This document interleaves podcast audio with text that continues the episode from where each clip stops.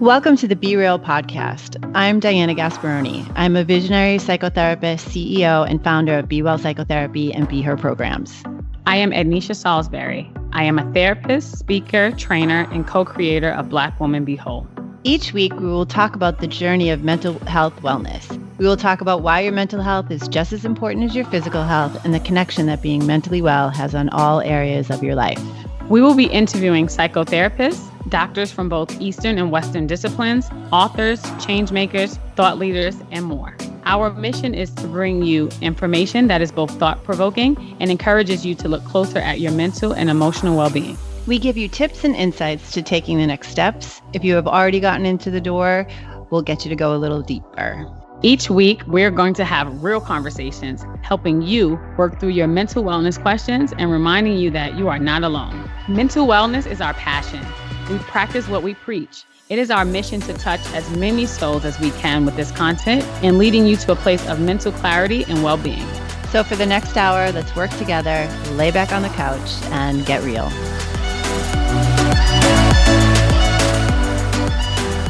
Welcome back to Be Real and the Black Woman Be Whole takeover of the Be Real podcast. So this is our fourth and final takeover episode. I would like for us to kind of go around and talk about what has this been like for us doing this together, doing this on the Be Real podcast. So I'll start with you guys, and I guess I'll pull up the rear. Markeia, what has this last 4 weeks been like for you? It's been really fun. We all live in, well, y'all live near each other, but I don't live near near the crew. I'm far away, so we don't get to interact as often as we probably would like. So it's been really nice to see you all on a weekly basis and kind of, you know, shoot the shit and just kind of talk about what it is to be a Black woman and also, you know, expose people to what is to come on our show. So it's been really, really fun. Definitely different, right? Getting used to and acclimated to having a podcast and talking to people every week, but it's been dope. Like, we met some new people. I got to hang out with, you know, one of my really good friends on the show. So it's been really cool. And you get to hang out with Alex L today. Well, so I didn't want to tell the people yet, but yes. Yeah. My fave. Oh my God, I just gave it up. I just gave up the guess. I am so sorry. Yeah, we're going to talk to my fave today, and I'm so excited. So excited, guys. What about you, Kim? It has been very interesting. I think I've been very vulnerable in a way that I don't normally like to be. You know, telling my story about intimate partner violence, or that thing that I had experienced, like telling something from 34 years ago that has not been in my mind, has just been really interesting for me, because I realize I still have more work to do. Being able to talk about something that I think is important with our guest, Marla Renee Stewart, and having those moments where things that I'm really passionate about, and being able to talk about them with the two of you has been really cool. It also helped me to realize that I can, you know, show that softer side, because I normally don't. And my friends do not know me as that. So having people know things about me that I have been kind of quiet about is just a very interesting thing, because you got to truth tell, right? That's what we talk about with Black Woman Be Whole. And it's weird to do it because you tell other people to do it, then you don't do it. So it's a little kind of like awkward to then realize, oh, I can't go out and say this and then not do it myself. So being able to do that in this space and with guests, right? Like with people who are stimulating us in a way that I realize I need more of. And I love being able to do that with the two of you. And it was really fun. And I really am grateful that we were able to do this. So what about you, Anisha? Wow. So first off, let me say I'm grateful for you ladies for so many reasons, just for the sisterhood that we have, but for you guys coming on my show and doing this. So that has been really cool. So if we're going to talk about truth telling, let me tell a little truth then. This has been a struggle for me. Like, have I enjoyed it? Yes. But has it been a struggle for me? Yes. What I have realized is that as a Black woman, and as a Black person in general, like many of us, I code switch. And so I realized that, you know, I show up differently when I am around my Black friends, right, than maybe I do when I am around white people. And I realized that I have been on a show with my mentor for the last 50 some odd episodes. And I may show up very differently with her, right? Because as a therapist, I learned everything from her, right? Like when I first decided to become a therapist, she was my supervisor, right? And I have worked with her since then. So since I've been a therapist, she has been in my life. The dynamic between the two of us is more like teacher-student, and it's always been that way. And so I'm still trying to figure out how I, step away from that relationship on this podcast, because I think it is important for me to do that, to step away from from our relationship in that way on this podcast. And so, not that I didn't know that before, but I think that having these 4 weeks with you guys have helped me to see that I need to do that, and I want to do that, and how do I figure out how to do that? And so, how do I show up every day as my authentic Black girl self? How do I do that? That is a struggle, right? Being on this show with you guys, I was able to show up as her, but that first show, I wasn't. That first show, I was teetering on like, okay, Anisha, the therapist, like, how does she show up in this space? And then Anisha, the therapist who is authentically Blackity Black, how does she show up? Right. And so I think that there is a balance, and I'm getting there, but I really enjoy myself. And I think that I found my voice. And so I'm very appreciative of that. And I am appreciative of the fact that I am able to be vulnerable in this way. And I may not have wanted to, but I think that in some ways I needed to. And so I am. Yeah, I think the topics, thank you. It's beautiful. I'm proud of you both. We've all grown together, which is always like a cute thing. You don't have those moments in adulthood unless you go through something like this.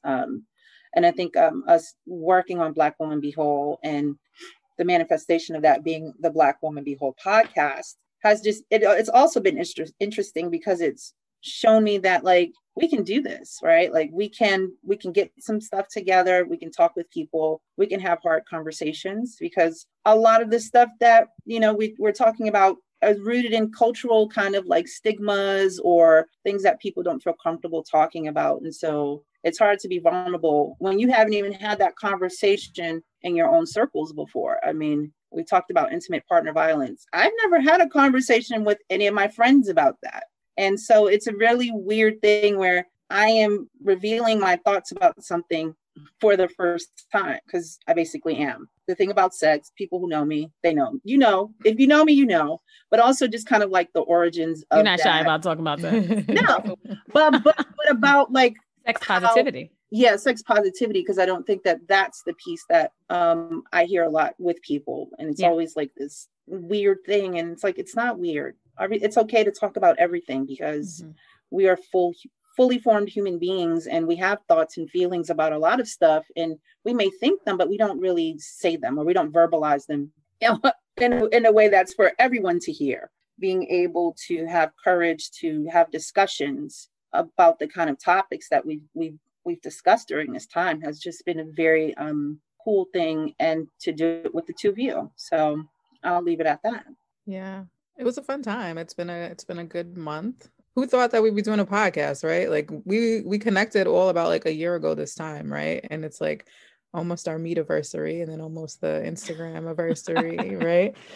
But I think that this is a great way to like remind us of like we started a year ago. We've come so far, and like it's just gonna keep getting better. And I'm happy we get to do it together, guys. Oh, I think that this was the thing. This was supposed to be an introduction to Black Woman Be Whole, and I think that this is really a good introduction, right? Because I think that we've touched on sisterhood, and we've touched on self-care, and I think with our guest today, we'll touch a bit more on healing. And how do you like have a voice, and how do you communicate your needs to people? We talked a little bit about that with Marla.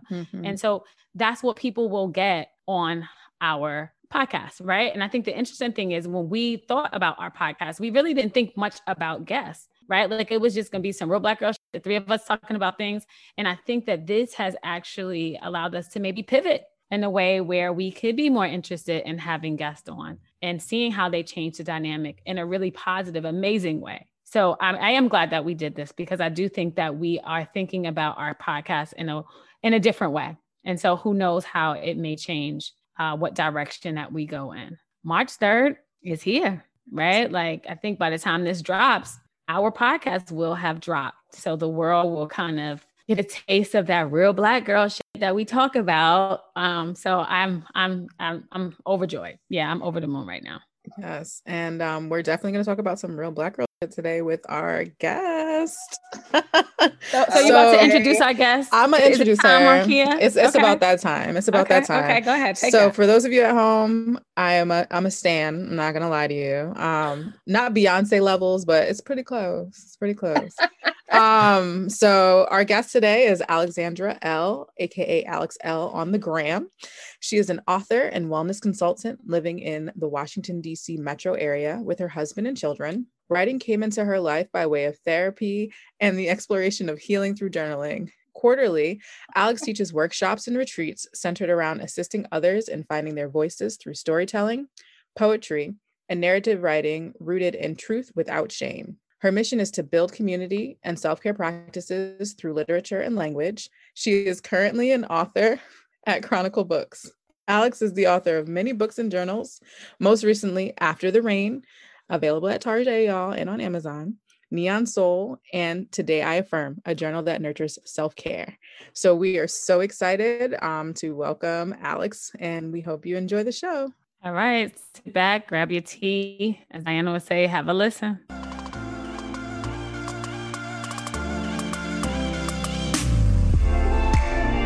As you know, I am a huge supporter of therapy. And if there was ever a time to prioritize your mental well-being, it's now. As the founder of Be Well Psychotherapy, I am proud to announce my team is leading the way in online therapy. Be Well is based in New York City, and we were one of the first practices to pivot to online therapy with the outbreak of COVID-19. With over 15 licensed therapists, Be Well offers a variety of methodologies and approaches so you can select a therapist that is a good fit for you. We help individuals of all ages, including kids, teens, couples, and wait for it, we even have online group therapy.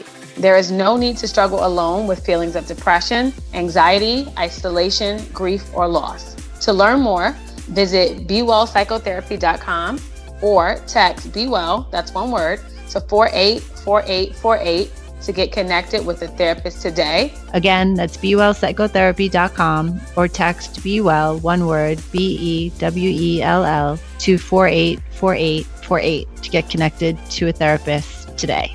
And now back to our amazing show.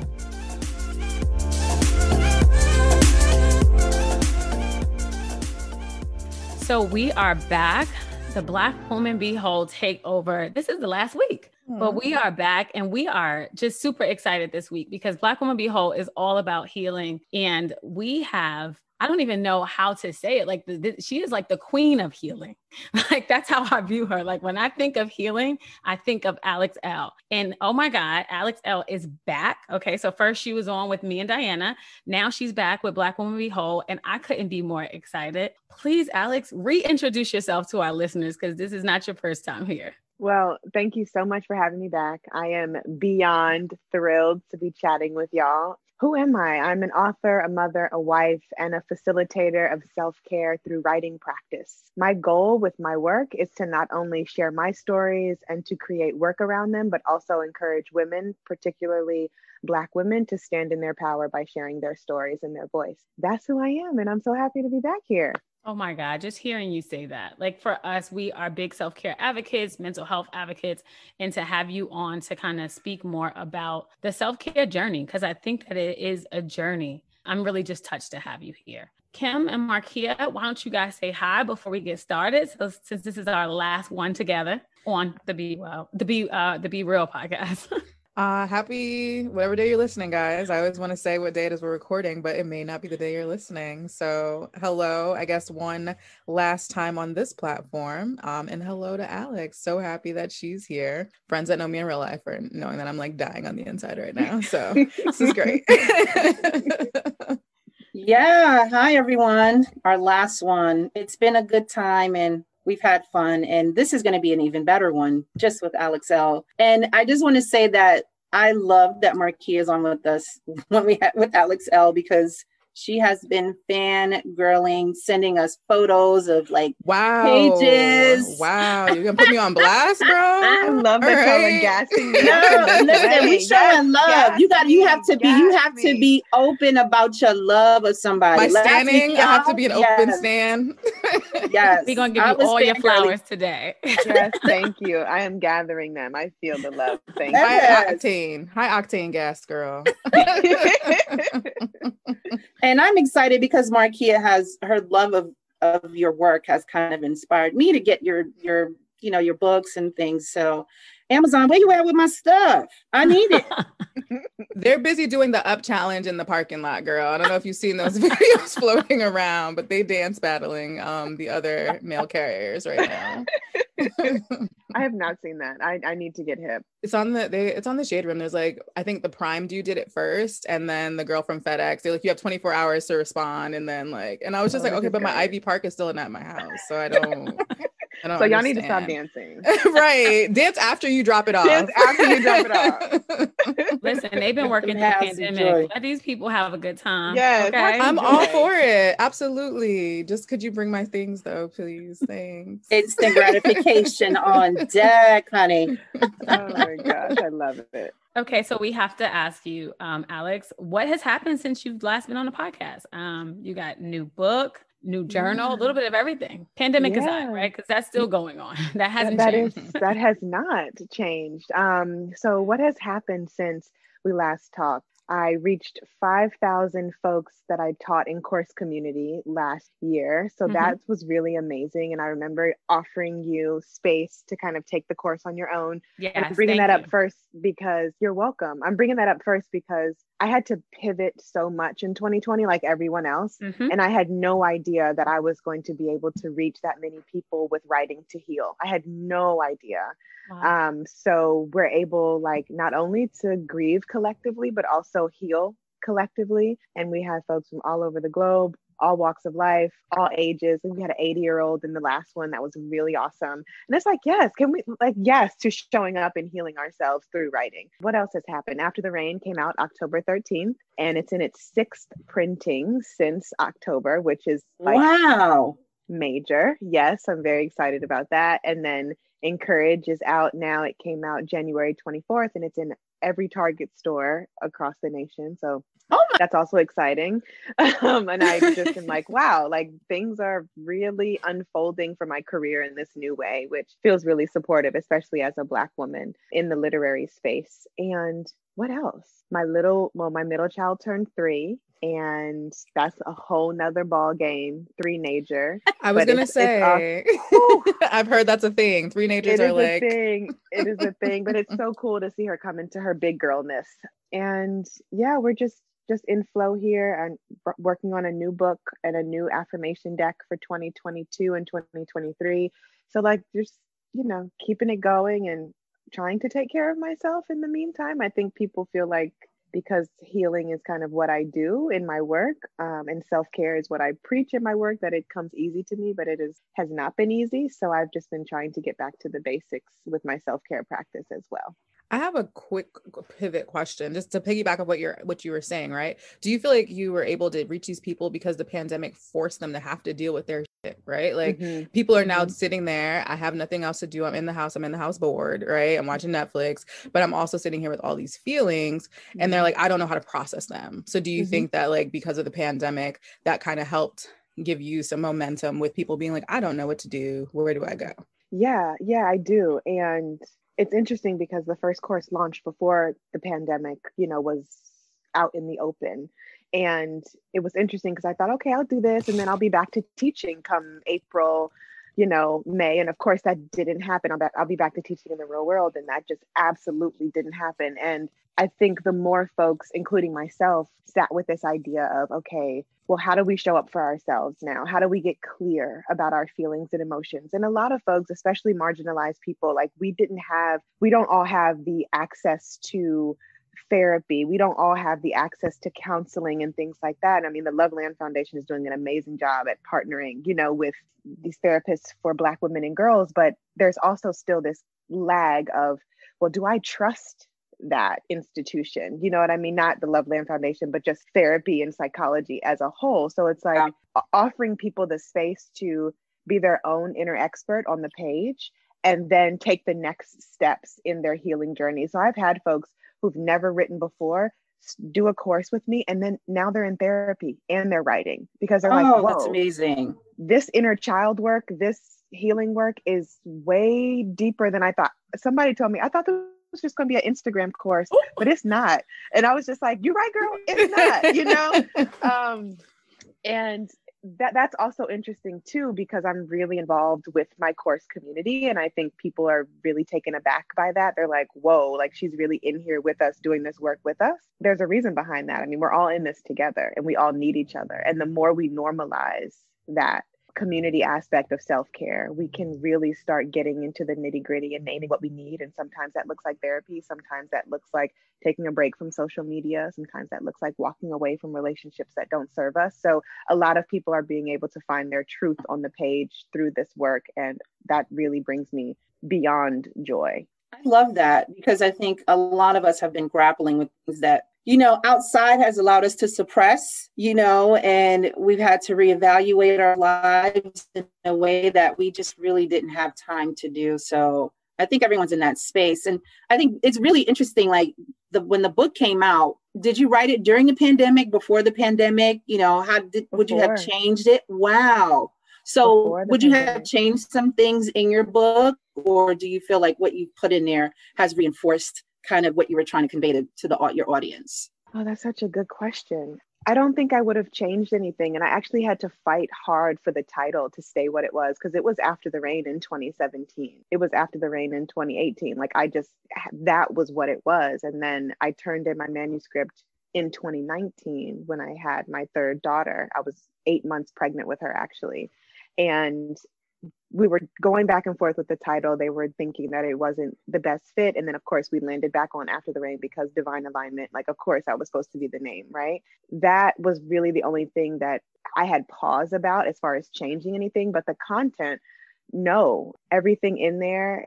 I mean, it doesn't necessarily relate to COVID times, but it relates to people's healing. It relates to people's trauma. It relates to people's joy. And I think that normalizing those emotions and being a woman, a Black woman in this space who is able to step into it in a way that's really extremely personal and vulnerable means that a lot of things were there for a specific reason. And I'm really satisfied with how it translated to folks, especially during this pandemic, right? Because people are at home thinking about their relationships with their partners, with their mothers, with themselves, right? And how they can adjust and be more self-aware. And these stories that I shared in After the Rain were just that. So I think that's where the resonance really came into play. No, yeah, I do want to just, I'm sorry. I did see you on Good Morning America in November. Oh, yeah. So I was so happy to see that you were on this kind of national platform where you can reach even more people. And so that really warmed my heart, because I'm like, she's going to reach even more women. And it was just kind of a joy to see you there. Thank you. But that was a great experience. They actually had me back twice. Mm-hmm. And that was really, really awesome. I think the only thing I kind of felt a little ways about is that, like, because of the amount of followers, I'm using air quotes for folks at home, I have on Instagram, a lot of people want to put me in this influencer space, which feels kind of gross, especially, I mean, I know I have influence, but that I'm not an influencer. I was really struggling with actually taking on those Good Morning America segments because it was really centered around self-care influencer. And I was just like, that makes my skin crawl. And this is just a vulnerable moment to share too, because when you put in so much work, I've been doing this for 8 years. You know what I mean? Like there is, as far as writing goes, like I am a writer, I am an author. I am not just, I'm not an influencer. So I had to kind of talk with my team and my editor and my agent, like, should I even do this? Because I don't really want to. I don't want to give people this idea that I am their expert. I don't want to give people this idea that I am above them because of the amount of followers that I have. You know how that whole hierarchy of social media goes. Yeah. But my team encouraged me to do it, and I did it. And the blessing in that is, one, I kind of had to get over myself and get over my ego. Like if I'm being given this platform, go ahead, plug your book, which I did, use it to your advantage. And also the hearts that you touch are the hearts that you touch. It doesn't matter what necessarily is the title behind it. And speaking of, I've had so many course community folks come my way because of Good Morning America. And they can now see, oh, she isn't an influencer. Like, she is a teacher. She is an author. And wow, I didn't expect to get this type of connection. That's something I'm working through in my career too, is just owning who I am and also not allowing my ego to get in the way of the hearts that can be possibly touched by my work, no matter like how they meet me. Does that make sense? Yes, it definitely does. Kim, did you want to say something? Okay. I was going to say that talking about that sounds like community care, right? Like, you are part of it, not above it. Like, that's cultural. That's like the village and how we show up for each other. It's not, I'm talking down to, I'm talking with you. And let's share. So that really resonated with me just now when I was thinking about what you said. Thank you. So Alex, you mentioned that you're an author, and as a resident fangirl, you know, I did read the book. And actually, it's so funny. So this week I actually was having like a very tough week at the beginning of the week, and the soothing, the suffering lesson. I mean, if you know my life, you can just tell me, girl, it's fine. Like, you can let me know. It's okay. But I think that is one of the great gems in this book. And you talk about how healing isn't one size fits all or a finite process, right? So is there any specific tools that you found most effective when tackling old wounds? Because like, there are days when I do wake up, like the same thing you mentioned in the book, when you wake up, you just feel heavy. You can't get out of this funk. You hate everything.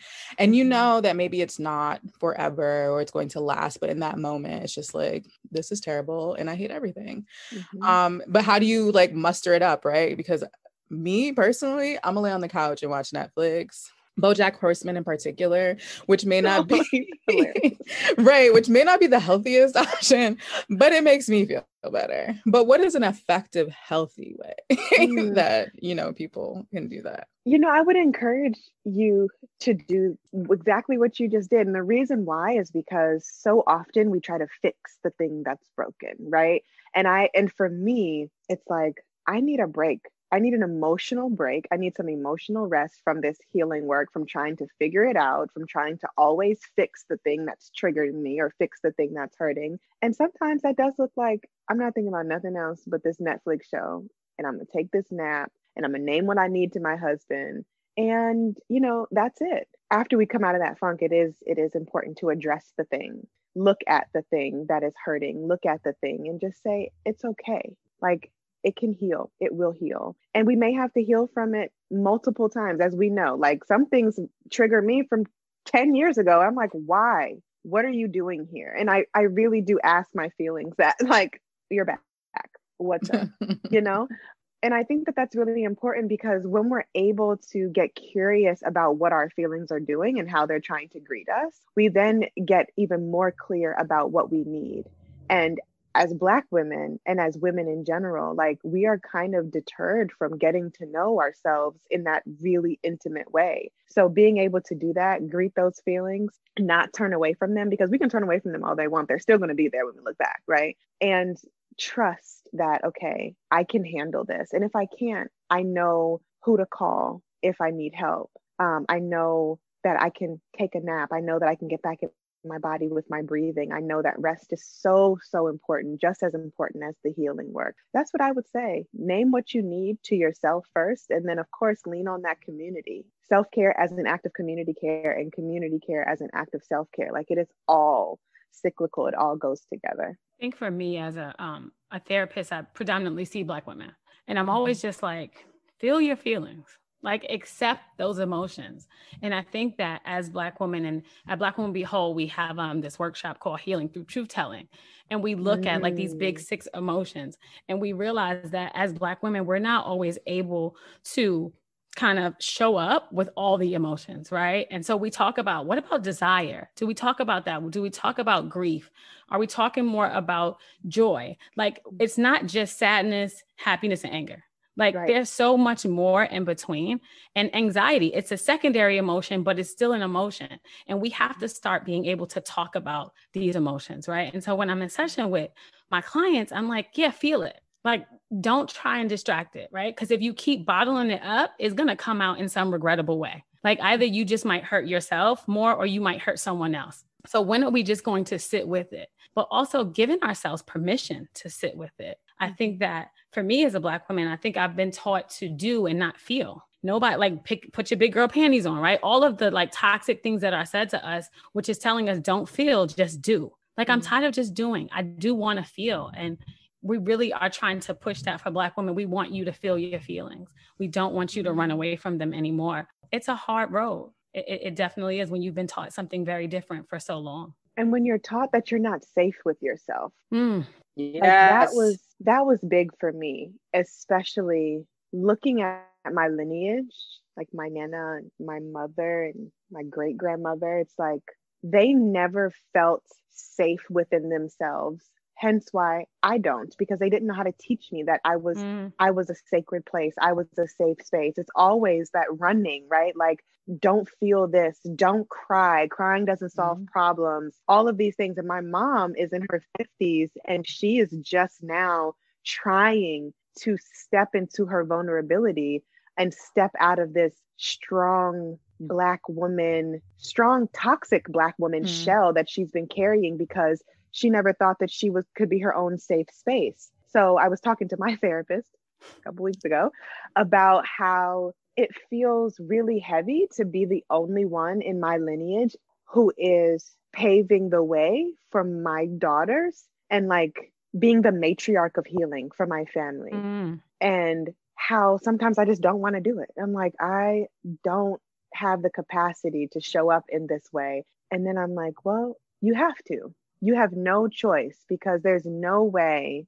that you are going to let your girls down by not showing up for them and leading by example. And the only way I can lead by example is to remember that I'm safe. I am whole. I am enough. And that is not just an affirmation to say.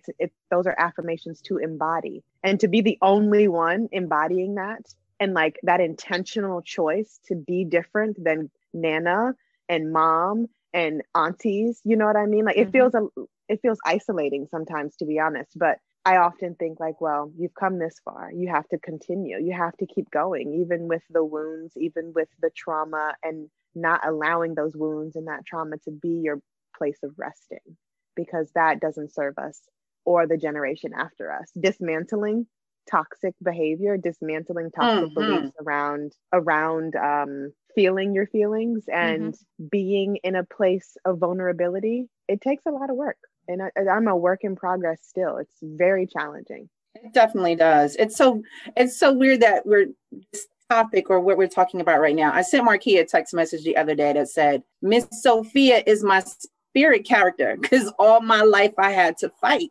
And you feel that when you're feeling opposition to people that raised you and loved you, and they've conditioned you to behave this way or think this way. And to break away from that can feel very like frightening, because it's really disrupting the relationship pattern that everyone else around you is exhibiting, and you're different. You're like the black sheep a little bit, because they're just like, what are you doing? That's not who we are. And, you know, when you do some truth telling, some feelings get hurt.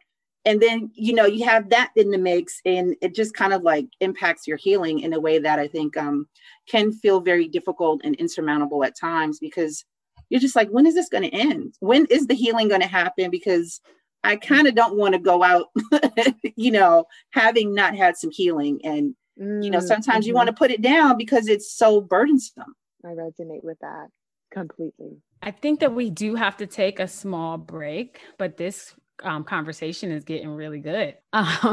We're talking about real healing. You know, we're really kind of deep diving. So I really appreciate that. So we are going to take a short break, and then we're going to come back and continue to deep dive a little further into the book, After the Rain.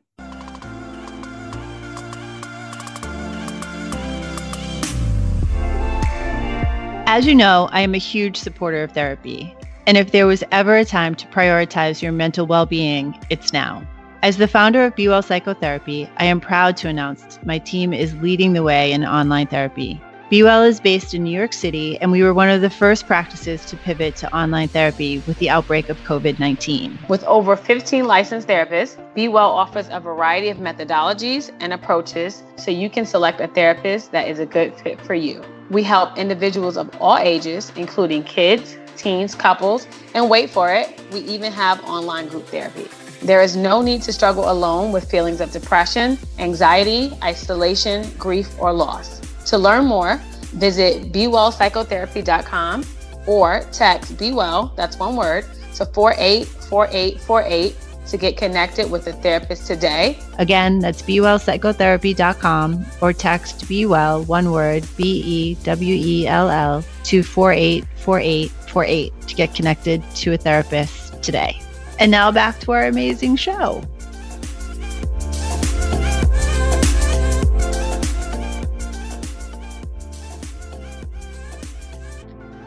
Hey everyone, welcome back to the Black Woman Be Whole takeover of the Be Real podcast with our guest, Alex L. And we are back for some more awesome conversation. So Alex, I have a question for you.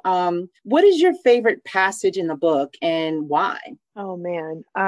So comparison is probably my favorite, followed by self-love, followed by change. So I know you only asked for one, but those are my top three. But comparison is my favorite because it really allowed me to look at my relationship with my mother from a lens of compassion, of not only self, but her. So in short, not to give the whole chapter away, but I went to visit a friend on a farm. Her and her mother lived on this beautiful farm.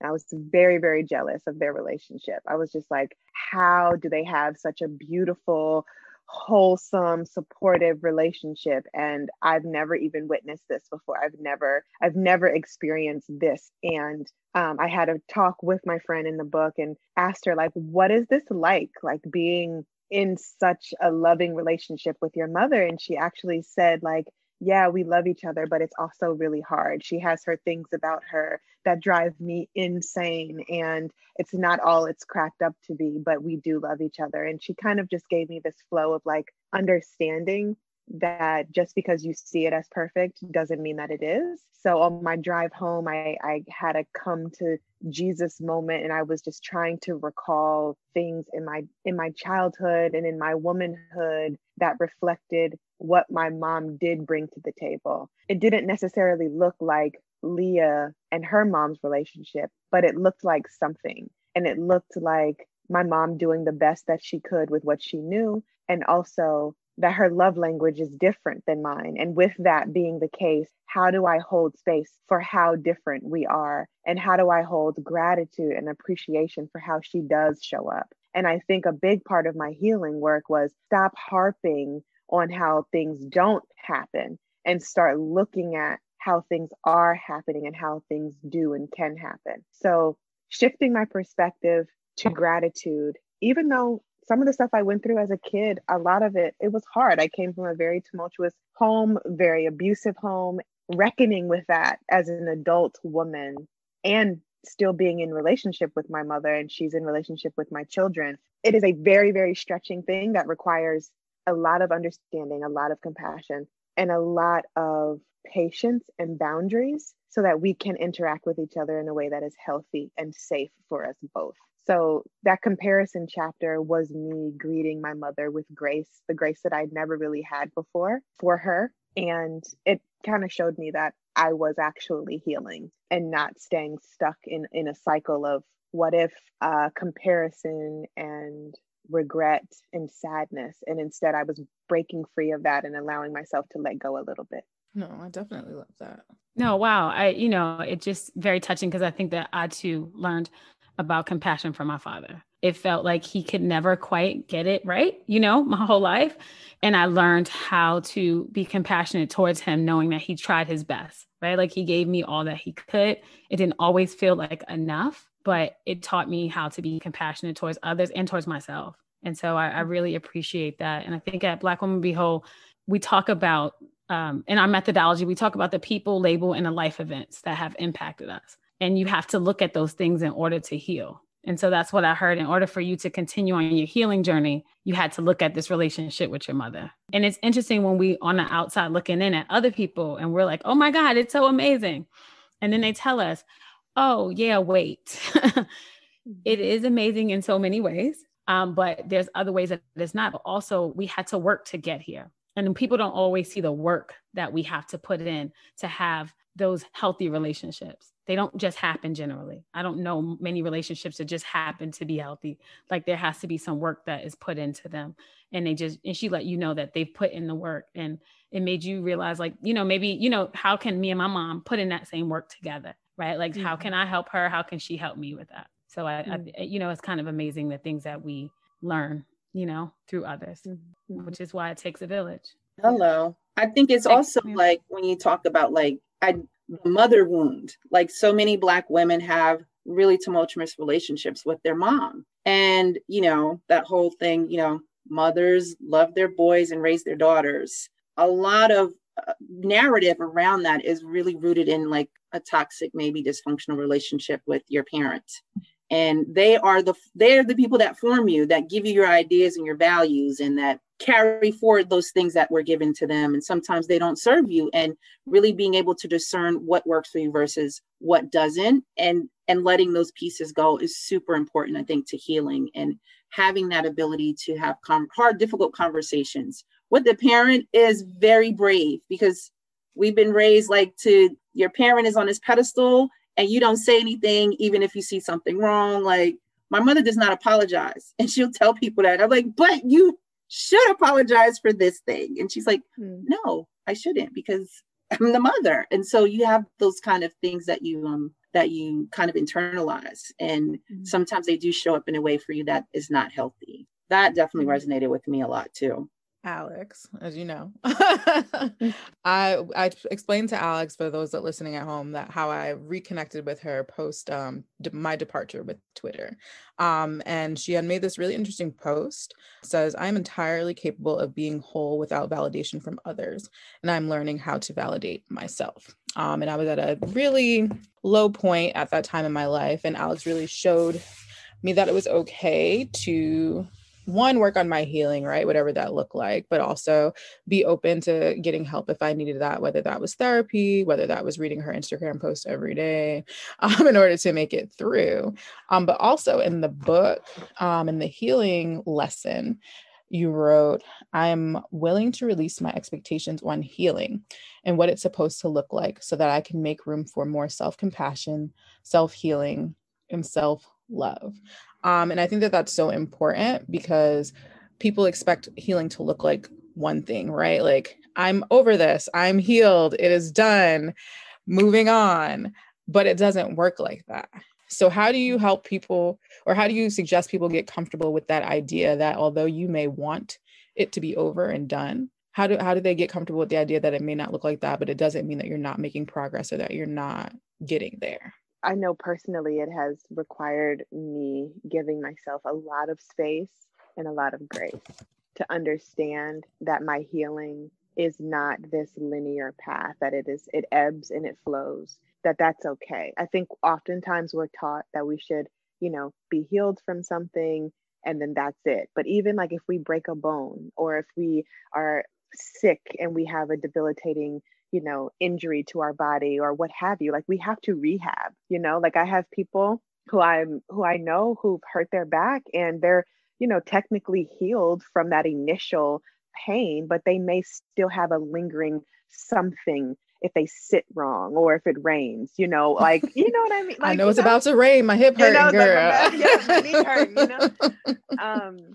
but seriously, all jokes aside, just knowing that we are constantly in process and in progress, and letting that be okay. We don't live in a society that allows space for us to be in flow with our feelings, to be in flow with our healing. There's a lot of generational trauma that Black folks carry. There's a lot of ancestral trauma that we carry. And it's we can take our time, and giving ourselves that permission to slow down and pace is major. And certain things may hurt forever, may tingle. I call them pain points.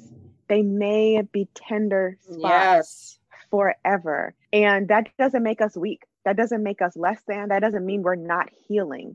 It means that, damn, that really hurt me. And like, when I think about it, I still have a pain point there, and I can move forward through that, you know? And I think for me personally, keeping tools in my emotional toolbox that will help soothe that suffering, that will help bring me back to my body and bring me back to what I know to be true in the moment, has been very supportive in my healing process and in my healing work. And I know that healing looks different for everybody. So that may not be, you know, for everybody, but we have to figure out what is for us. How do we tend to our wounds? How do we tend to our pain points? How do we tend to that thing that happened 10 years ago that we were re-triggered by last week? What is it about? And I think it all links to inner curiosity and trust that we don't have to have it all healed and all figured out today or tomorrow or 10 years from now. It is a slow, steady process. I think I put that in the book, that healing is a slow and soft process. And it requires us to soften,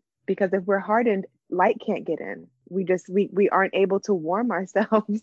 We aren't able to comfort ourselves if we are hardened by the traumas of our past. So that's how I look at it. No, I love that. And then I also want to follow up. So the book, like, you are truly an author, an authoress, if you will, word to Maya Wilkes from Girlfriends. But with that being said, how you wrote the book, I felt like how you told the story made it very easy to take in some really like, ooh, did she just kind of read me right there moments? Like in the self-love chapter, when you were talking about, you know, dealing with situationships and all of those, you know, pieces, and were you interested in this person even though you knew they were mediocre, or was it because you were trying to fill a spot, right? So it's like, mm-hmm. like, okay, ma'am, you don't know me like that. But was it written intentionally that way for people to read it and be like, oh, I'm reading this great story, but also have them take a minute and reflect and be like, well, damn, like maybe I do need to, or was that just kind of how I interpreted the book? It was definitely written on purpose that way. And I think you're actually referring to the validation essay where I talk about my situationship with with Richmond. Yes. Is that the one? Yes, yes. When I was driving to Richmond, putting all the miles on my car. Oh my gosh. Yes. But that's also a reflection back and forth, of self-love.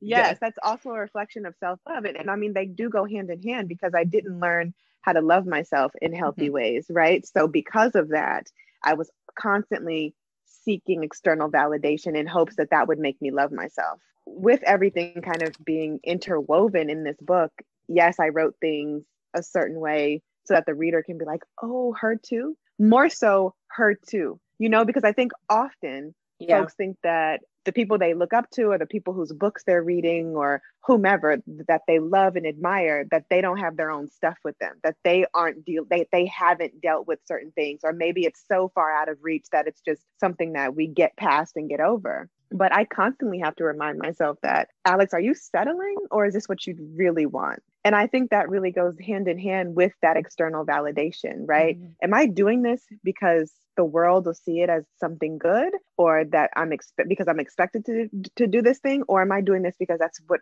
I want? So it's this constant checking of myself. And I want readers to check themselves as they're reading, because there's going to be something that you read in here and you're like, oh, I can relate to that. Maybe not in the exact same way, but I can definitely relate to that. So this book was really written as a companion, as a relatable companion, not Alex has it figured out, but, oh, Alex is walking with me on this journey. And I think that that's really what I want folks to get from it. It's like, oh, I'm not alone. I am standing in community, even if it's through the pages of a book. And I think that that's what you did. Yeah. Like, I think it's all about the relatability. Like, I'm not alone.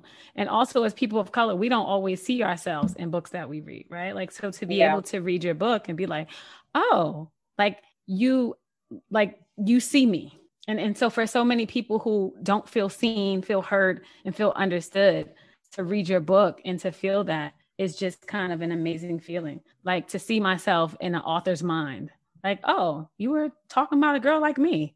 Like, I think I put in the group chat. That speaks volumes. I think I put in the group chat, we live the same life. And I think, like, we're all learning that, right? Like, through social media, like, especially Black people, we have all lived the same life. So reading that, like, I was like, oh, okay, so this is not unique to me. And like, it does get better eventually. Yeah. And it can get better. It can. And I think that hope, you know what I mean? Like, that we we can move through and be on the other side is just so important. And it's interesting that you said that too, because when people flip to the back of the book and they see a Black face, they're like, oh, wow, you know, like, and I get messages from young Black girls all the time saying, I didn't know you were Black when I picked up your book. And to know that you're Black makes me resonate with your work even more. I have a journal out called Today I Affirm. People love that journal. And it's actually, there's a special edition, affordable edition at Five and Below. And a lot of young people. I love Five and Below. Yes. I love it too. A lot of young people pick up that journal. And when they come to my Instagram, they'll say, wow, like you look like me. That makes me feel so good. And they'll go back. I had this woman go back and buy every last copy at Five and Below to give to the girls at her school. Just from the simple fact that there's someone like me healing like me. And yeah, that is special. That's so special. And I'm bringing this up because this white woman slid in my DMs the other day and said, I need to stop identifying as a Black author, that's limiting myself. And that I'm trying to convince white people that we're not the same. And I didn't respond, but I almost did. Girl, what? You suppressed that Leo, huh? I mean, I took it to my husband and I was in here cussing and acting a fool. And he feeds me like with stuff like that. He's like, babe, I know, right? That's dumb. Like, you know what I mean? Battery in the back. Having a moment. But like, I was just like, in my mind, like, what a privileged thing to say. Yeah. What an uninformed thing to say. That is, being a Black woman in the literary space, it is not easy, but it's so necessary. And the more people can relate, yes, it's great that all folks enjoy my work, but it's even greater for me that people who look like me resonate with my work and they see that someone looks like them who is doing this type of work. You know, a lot of books don't make bestsellers lists by Black folks if we're not teaching white people how to interact with us or how to be anti-racist. And while we need those books, right? We need those. Black folks are also healing. We are also finding joy. And we are also exploring relationships. And my friend Rachel Cargill, which y'all know, like she says it best, we are not monolithic in our expression, our creative expression. So that woman just kind of affirmed that I need to start talking more about being a Black author, because everybody, you know, that's important. That is so important. That representation matters, especially when it comes to this healing work that we're doing. I totally agree. I think the power of narrative and of storytelling connects people in a way that we don't see until they hear the story and they can identify the same sort of points with each other. And, you know, that's kind of what we do. Like a lot of, you know, Anisha does talk therapy. But with Black Woman Be Whole, we really, you know, we're having conversation about things that we're all going through, we have gone through. And the pain point is that we are Black women and we know your story, and it may not be the exact same, but it is similar. And so I see you, sis, is really like a thing that we promote, like that value. Like we see you because we are you. And that's a really important thing to help people know that they're not alone, because there's so many people, so many Black women who feel like their story is theirs and theirs alone, and that they don't know who to go to. But, you know, there's strength in kind of like that community building of, you know, it is communal pain, because it's the same kind of pain. And I think, you know, when we talk about, we have a workbook, Black Woman Be Whole, and, you know, who knows what the title is to be continued. We're still working on that, but we try and get a lot of women to really think through like their healing journey, you know, your boundaries, who are the people, what are the life events that have shaped you, like your origin story? What do you tell people about yourself? And that may differ, because, you know, it's something that resonated with you and that still sticks with you, going back to what you said earlier about something that from 10 years ago. I told the story like 2 weeks ago from something like 34 years ago. And it was like traumatizing to me. And I hadn't told that story other than, you know, having a conversation with a cousin of mine. And it was freeing and it was healing to be able to say it. And it started conversation within my family. So, you know, I think I love like with your journal that you are doing this work and getting people to really think through like what self-care looks like and putting words on paper. And so that someone can visually see what you wrote, your thoughts. I think is super important. So could you talk a little bit about your journal or your favorite prompt, or why the practice of daily writing is important? So the journal Encourage is a companion to After the Rain. And the reason why I made this is because I want to get people closer to their own voices, their own stories. As a writer, encouraging other people to write is just kind of what I do. The importance of writing practice for me is that it allows us to get out of our head and onto the page. And that loops back to that emotional clarity. That loops back to getting to know ourselves in these new dynamic ways. It looks to naming what we need, affirming language, and deciding that we can stand in our power by owning our stories. I'm looking at the journal now, and I think, you know, the morning reflection is a good way to start the day. The evening reflection is a good way to end the day. And then you have kind of this refreshing way to move through your day and your night. And writing practice is definitely something that is super supportive. This is very, straightforward writing, and it encourages people with the simplicity of the prompts to get closer to themselves, because at the end of the day, that is the goal. Wow. This was so fun. I'm so happy that I got the chance to talk to you. I know Markeia is. I got a chance to talk with y'all too. I got a little bit more love, Markeia. I get it. I told you that she was great. I don't know why you didn't listen. Heard the word. We had some church today. Feels like that. Pass the plate for Pastor Alex L. for real right now. Yeah, for me, it is. I'm grateful that you came back again, number one. So thank you for that. But when they say it takes a village to raise a child, and I tell people, it takes the same for an adult, right? Like it takes a community to raise an adult. We need our community, and I think that for you to be here and talk about community care just shows people like you need to be in community with people. You cannot live this life alone. You should not be isolating yourself from the world. You need to find the people that you trust and who love you and, confide in them. They will be there for you, but you do have to find your community. Absolutely. And I think that your followers have found a community, right? Like on your Instagram page, they found their community. Mm-hmm. And so thank you for that. Where can we find all this stuff? Million of them, all one, over a million. Is that correct, girl? Yeah, it's a lot of folks. I'm like, what are y'all doing here? But I love it because you're right. Like, I hope, the internet is what it is. You know what I mean? It's an interesting place. And with it being so interesting, I want to be able to curate a space in the corner of the internet where folks can feel safe and seen and supported, who can, commune with folks in the comments. That's why I always try to ask a community question whenever I post something on Instagram. That like-mindedness is so, so, so important. And it's interesting because in my last course, the community members just gathered on their own for a Zoom call to do their art therapy practices. Okay. And I was like, this is great. I was like, thank you. Like, that is so wonderful. They were having like art therapy on Zoom and doing their journal prompts and getting to know one another. And that is why I do this work. It is so much more far-reaching than money, than sales, than anything of any of that. It is about folks coming together and honoring themselves so that they can show up in the world and honor those around them. Oh, I love that. Where can people find you? Where can they find the book? Where can we find you on Instagram? I know where Markeia knows, but we're going to ask you because we want people to follow you because we want this message. We want this, revolution, whatever it is, liberation, however people think of it. We want more people to follow you. Oh yeah. So I'm at alexl.com. I'm also on Instagram at alex_elle.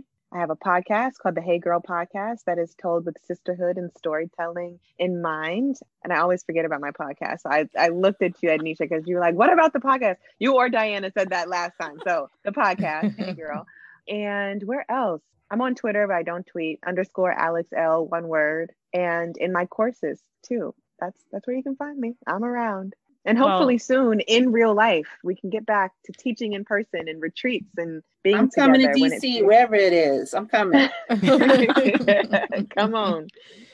Thank you so much, Alex, for being on. Thank you everyone for listening. And the Black Woman Be Whole podcast drops March 3rd.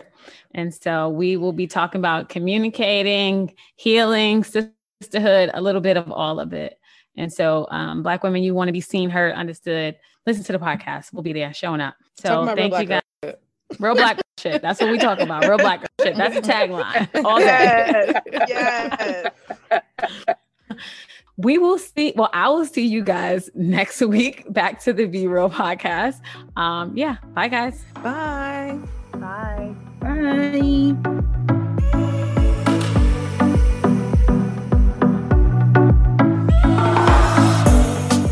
Thank you for listening to the Be Real podcast.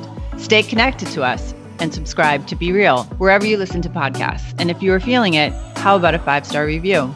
If our conversation sparked a question, join us in the Be Real podcast Facebook group. We hope that you have walked away with some new insights, curiosities, and ideas to better help you on your journey to mental wellness and overall well-being. I encourage you to go to BeWellPsychotherapy.com and check out our services and programs. Again, that's BeWellPsychotherapy.com. Okay, we have to stop here, but I'll see you next week.